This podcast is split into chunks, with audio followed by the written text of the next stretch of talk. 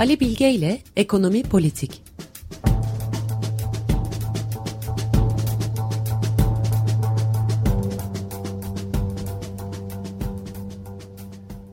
Günaydın Ali Bey, merhabalar. Merhaba Ömer Bey. Günaydın. Merhaba. Günaydın Özdeş. iki üç dakika geciktiğimiz için özür dileriz. Önemli birkaç yorum ve yazı vardı. Onları da okuyalım dedik. İsrail, Gazze saldırıları vesaire üzerine. Ee, onun için de kusura bakmayın gecikmemiz için. Bugün hafta sonunda çok yoğun, her zaman olduğundan bile fazla haberler ve yazılar ve yorumlar vardı. Bugün biz neyi ele alalım?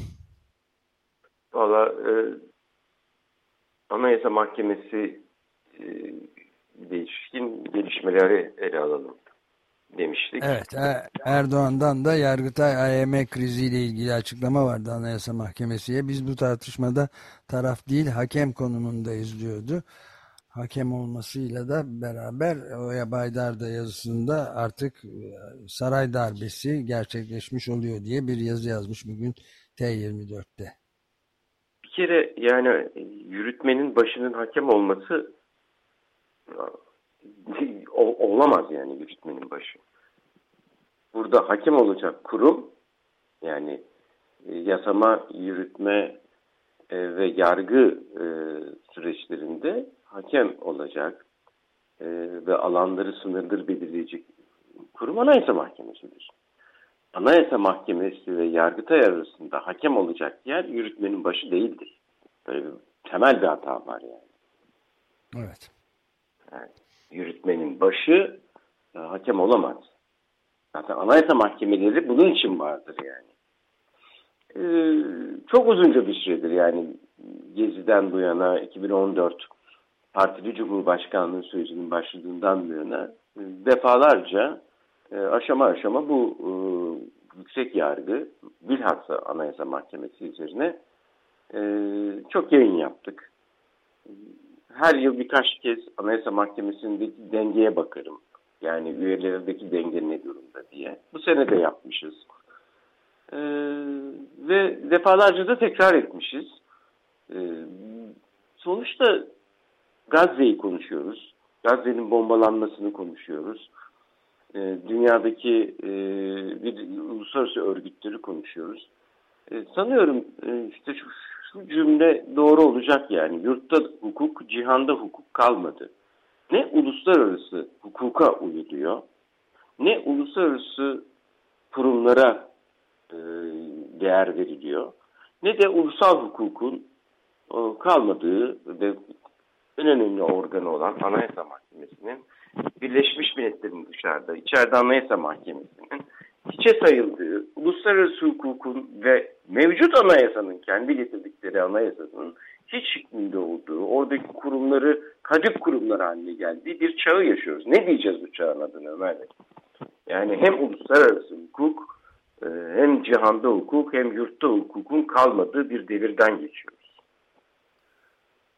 Dolayı, uluslararası guguk çağı diyeceğiz. Guguk çağı diyeceğiz. Yani şimdi, Lagaluga.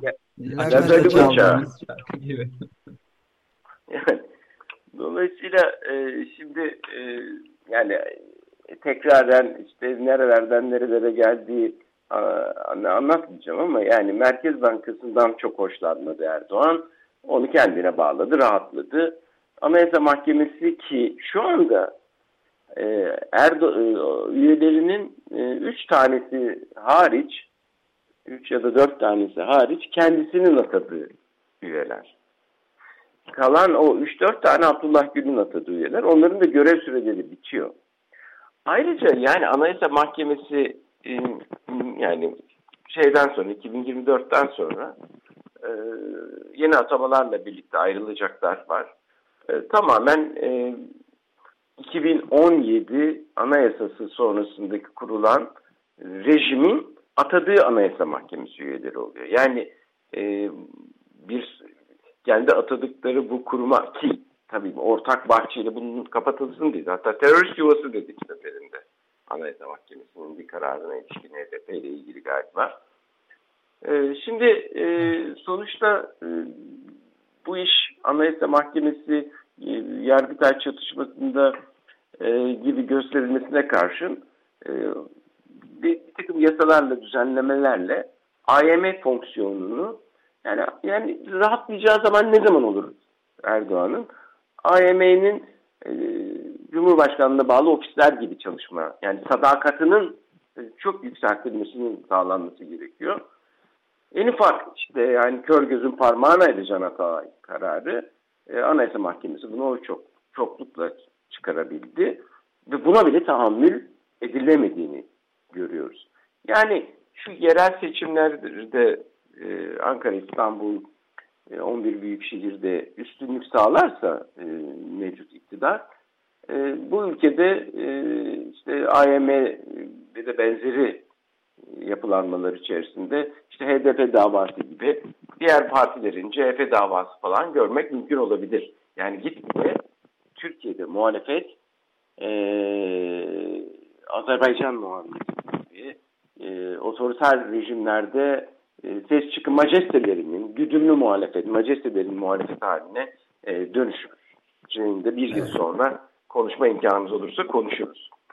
Evet, Ali Bey, şöyle bir şeycik araya gireyim izninizle. Yani Oya Baydar'ın yazısından bir paragraf daha söylemek istiyorum, okumak. E, askeri darbelerden saray darbesine diye bugün e, T yirmi dört'te yayınlanmış olan. Yeni rejim diyor Oya Baydar, Erdoğan'ın tahayyülündeki İslamo-faşist renklere bürünmüş bir toplum düzeninin adıdır. Son zamanlarda dünyanın bazı ülkelerinde benzeri görülen göstermelik seçimli mutlakiyettir. Parantez açmış. Deyimin saçmalığının farkındayım. Yani seçimli mutlakiyet deyiminin. Ama duruma uyuyor diyor. Ve kapatıyor parantezi. Bu hayal, hayalin gerçekleştirilmesinde Erdoğan'ın en önemli desteği devlet hak, aklının Türkçü şoven kanadının temsilcisi Devlet Bahçeli ve onun ardındaki güçlerdir diyor. Mete Tunçay Cumhuriyeti mutlaka diyordu. Zaten. Evet. Bu da öyle. Buna işte. Anayasa Mahkemesi'nin e, olmadığı bir rejim e, ya da böyle hiçlikle karşı karşıya kaldığında yani bir Moğol hükümdarı oluyorsunuz. Cengiz Han. Cengiz Han da böyle bir rejim kurmuştu. Yani devletin aklı şahsın aklına dönüşüyordu. Ekonomiden askeriye karşı son konsolosluk yetkilere sahipti. Diyor ki yani kanunu koyan da benim, denetleyen de benim, yargılayan da benim. Yani Moğol iktidarı o sekiz yüz yıl önce bir iktidardı. Monarşi çağı vardı. Dolayısıyla bugünkünün bin iki yüzlerde değiliz. Monarşi çağı içinde değiliz ama nasıl bir çağ içinde olduğumuzu e, işte Nagaluga çağı, Guguk çağı diyoruz. Gerçekten e, işler acısı bir durumda e, bulunuyoruz. Yani ben e, e, felaket e, süreci şey yapmak, çağırtmak istemiyorum ama bakın e, genel başkanlıktan ayrılan e, yeni e, çekilmek zorunda kalan Kılıçdaroğlu'nun dokunulmazlık tezdekileri var. yirmi sekiz tane, otuz tane. Türkiye e, bunları yakında konuşur. E, Türkiye'de e, muhalefet bu dağınıklığı, parçalanmış seçimlerden bu yana kendi iç meseleleriyle ve de birbirleriyle çatışan bir muhalefet şeyi var, tablosu var önümüzde.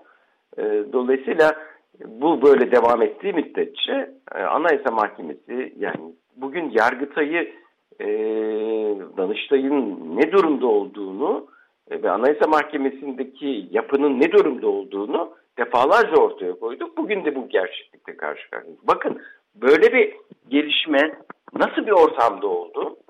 İstanbul Anadolu Cumhuriyet Başsavcısının H S K'ya gönderdiği yargıdaki e, rüşvet iddialarının ve buna ilişkin kurulan sistemin e, tartışıldığı, tartışılamadığı, bu haberlere erişim engeli konduğu, yasak geldiği bir ortamda, yani yargıdaki e, vahim durumun tartışıldığı bir ortamda biz bunu yaşıyoruz. Ya da ne yaşıyordu Anayasa Mahkemesi? Bu kararından bir gün önce mi, iki gün önce mi ne reddetti Cumhuriyet Halk Partisi'nin dezenformasyon yasasını? Yani Anayasa Mahkemesi şöyle mükemmel bir kurum halinde değil şu anda yani. Dezenformasyon yasası anayasaya aykırı bir yasa. Ama Anayasa Mahkemesi bu konudaki başvuruyu reddetti. Ve dezenformasyon piyasası bizim tepemizde sallanıyor işte. Her gün bir insana denk gelebiliyor. Dolayısıyla hem e, Can Atalay düzenlemesiyle ilişkin Yargıtay'la e, Yargıtay'ın aldığı ve sonra Yargıtay Başkanlığı'nın e, Anayasa Mahkemesi'ni e, istemeyiz ay, suç duyurusunda bulunulması, bütün bunlar içerisinde Anayasa Mahkemesi dezenformasyon yasasını reddetti. Hem iç hukuk ihlal etti, hem uluslararası hukuk ihlal etti. Yani hem anayasa ihlal etti.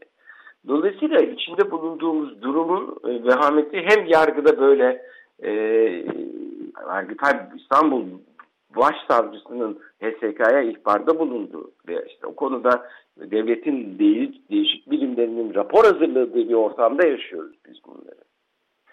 Yani e, bunların hepsi yüz elli iki yüz yıldır devam eden işte Batı ile olan teması da kopuş çizgisinde olduğumuzu gösteriyor bize.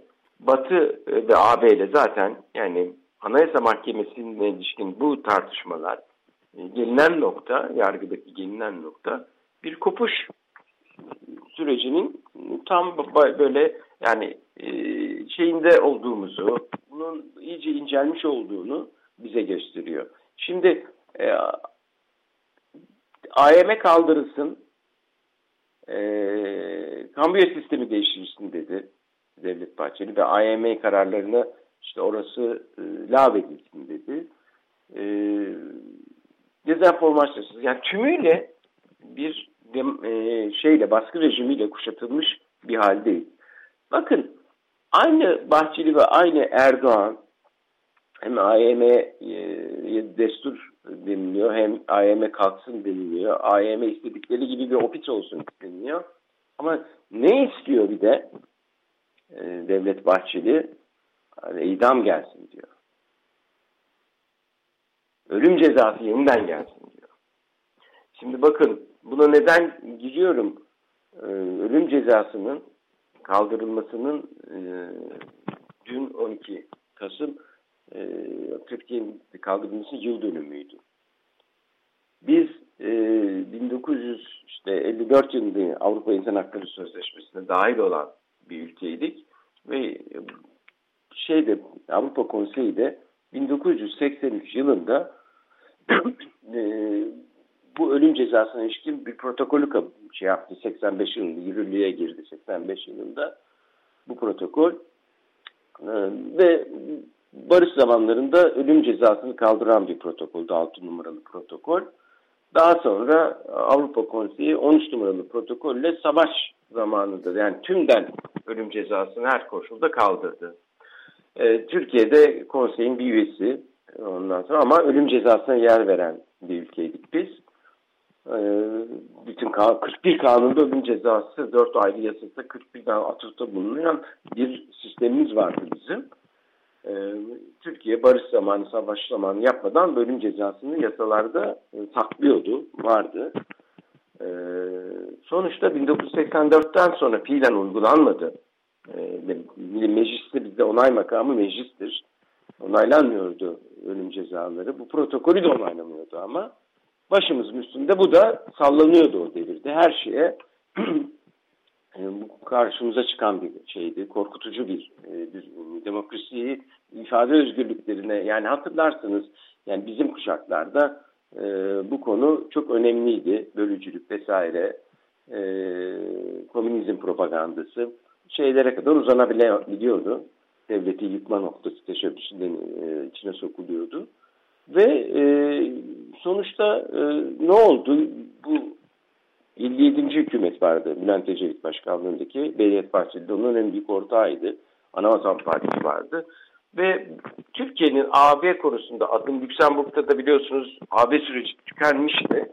Ve sonra açılama e, aşaması tekrar takım zorlamalar oldu ve idam cezasının kaldırılması gerçekleşirse ancak Türkiye e, adaylık sürecine başlayabilecek konuma geldi. Dolayısıyla iki bin iki iki bin üç tarihlerinde, iki bin iki tarihinde bu konuda bir takım düzenlemeler oldu. Sonuçta e, şeyin Ecevit hükümetinin başlattığı protokolün onaylanması süreci, idam cezasının kalkması ile ilişkin prosedür Erdoğan'ın başkanlığındaki hükümete nasip oldu ve idam cezası. Daha önce Ecevit hükümetiyle adaylık süreci başladı, idam kalktı ama onay sürecine girdiydi. Ve biz on iki Kasım iki bin üç tarihinde biz bunu onayladık, her türlü işlerini tamamladık diye Avrupa Konseyi Genel Sekreterliğine gönderdik. Ondan sonra yasa, yasalardaki temizlik başladı. kırka yakın o sırada bekleyen dava vardı. Bir de istenen davalar vardı. Dolayısıyla A B süreci de açılmış oldu iki bin üç yılında. Biz onun yirminci yılındayız. Yani bizde idamın yasalardan çıkmasının yirminci yılı bugün. Dolayısıyla Türkiye'nin ama bugün ölüm cezası konusunda neredeyiz? Ölüm cezasının yeniden getirilmesini isteyen bir iktidarla, rejimle karşı karşıyayız. Dolayısıyla ki bu konuda Erdoğan ve Bahçeli'nin atışmaları var. Bir, örneğin o devirde ip atmıştı, hatırlarsınız. Al as demişti Bahçeli. İşte o devirde aynı Erdoğan şey demişti, Türkiye insan hakları bağlamında Avrupa hukuku kapsamında bulunuyor. İdam cezasının olmaması içinde bulunduğumuz hukuk sisteminin kazanılmış bir değer yargısıdır diyordu. Evet. Ee, kaldırılması Avrupa hukuku sisteminden çıkmak anlamına gelmektedir diyordu Erdoğan. Aynı Erdoğan. Bütün mesele bu idam meselesi parlamentoya geldiği zaman, geçtiği anda benim onun için onaylamak diye bir şey, onaylamamak diye bir şey yoktur, onaylarım dedi. Şimdi biz bu durumda bir ülkeyiz. Ee, önümüzdeki günlerde e, muhtemelen e, bu konular yine dillendirilecek ve yeni anayasa tartışmaları vesaire zaten e, yapılmakta olup, yani yetmiyor. Mevcut kendi getirdiği iki bin on yedi anayasasındaki düzenledikleri anayasa mahkemesine bile tahammül edemiyorlar ve her geçen gün hayatımız kısıtlar altına e, alınıyor ve e, yani idamın e, tekrar gündeme getirilmesi, ha bunun etkisi e, neler oluyor bakın, yani e, dünyada gittikçe e, işte, hukuk e, kalitesizliği yönüyle, işte kara para aklama yönüyle dünyada son sıralarda yer alan bir ülkeyiz. Ama bir yandan da biz işte böyle otokrat ülkeyiz de paramız pulumuz yok. Petrolümüz, doğalgazımız yok. Şu an dünyanın en cari malı olan bunlar yok ortalıkta ve para dileniyorsunuz. Oraya buraya gidiyorsunuz. İşte üç kuruş para gidiyor, alkış yapıyorsunuz. Rezervlerimiz yükseldi diyorsunuz. Ee, dünyada yani çok matah bir şey değil ama Batı sermayesine de muhtaçsınız. Ee, Batı'nın e, kalitesizliği de ortada, Gazze'de yaptığı, uluslararası hukuku çiğnediği ortada ama Türkiye gibi ülkeler bu Batı sermayesinin önüne gidiyor. Doğudaki, doğudan böyle bir akış yok. Ee, ama onlar da şeye bakıyor. Yani bu tür teminatların, hukuki teminatların olup olmadığına bakıyor. Zaten para gelmiyor. Yani bu anayasa mahkemesi tartışmaları, yüksek yargı, milletvekilinin e, göreve başlayamaması, yemin edememesi, bunlar izlenen hususlar. E, dolayısıyla bunu, bu bunun e, iktisadi yönleri de e, olacaktır, vardır. E, sonuçta muhalefet kendi iç meseleleriyle uğraşıp zaten parçalanmış bir vaziyette ve biz dört ay sonra da bir yerel seçim yaşayacağız. İşte yerel seçimdeki başarı Türkiye'ye kısmi nefes aldırmıştı iki bin on dokuzda. Bugün o başarı tekrar edilemezse kapının tamamen kapanmasına e, tanık olacağız. Kapının eşiğindeki bir ayak da ortadan kalkmış olacak. Zaten üniversiteler, hukuk fakülteleri çıt yok.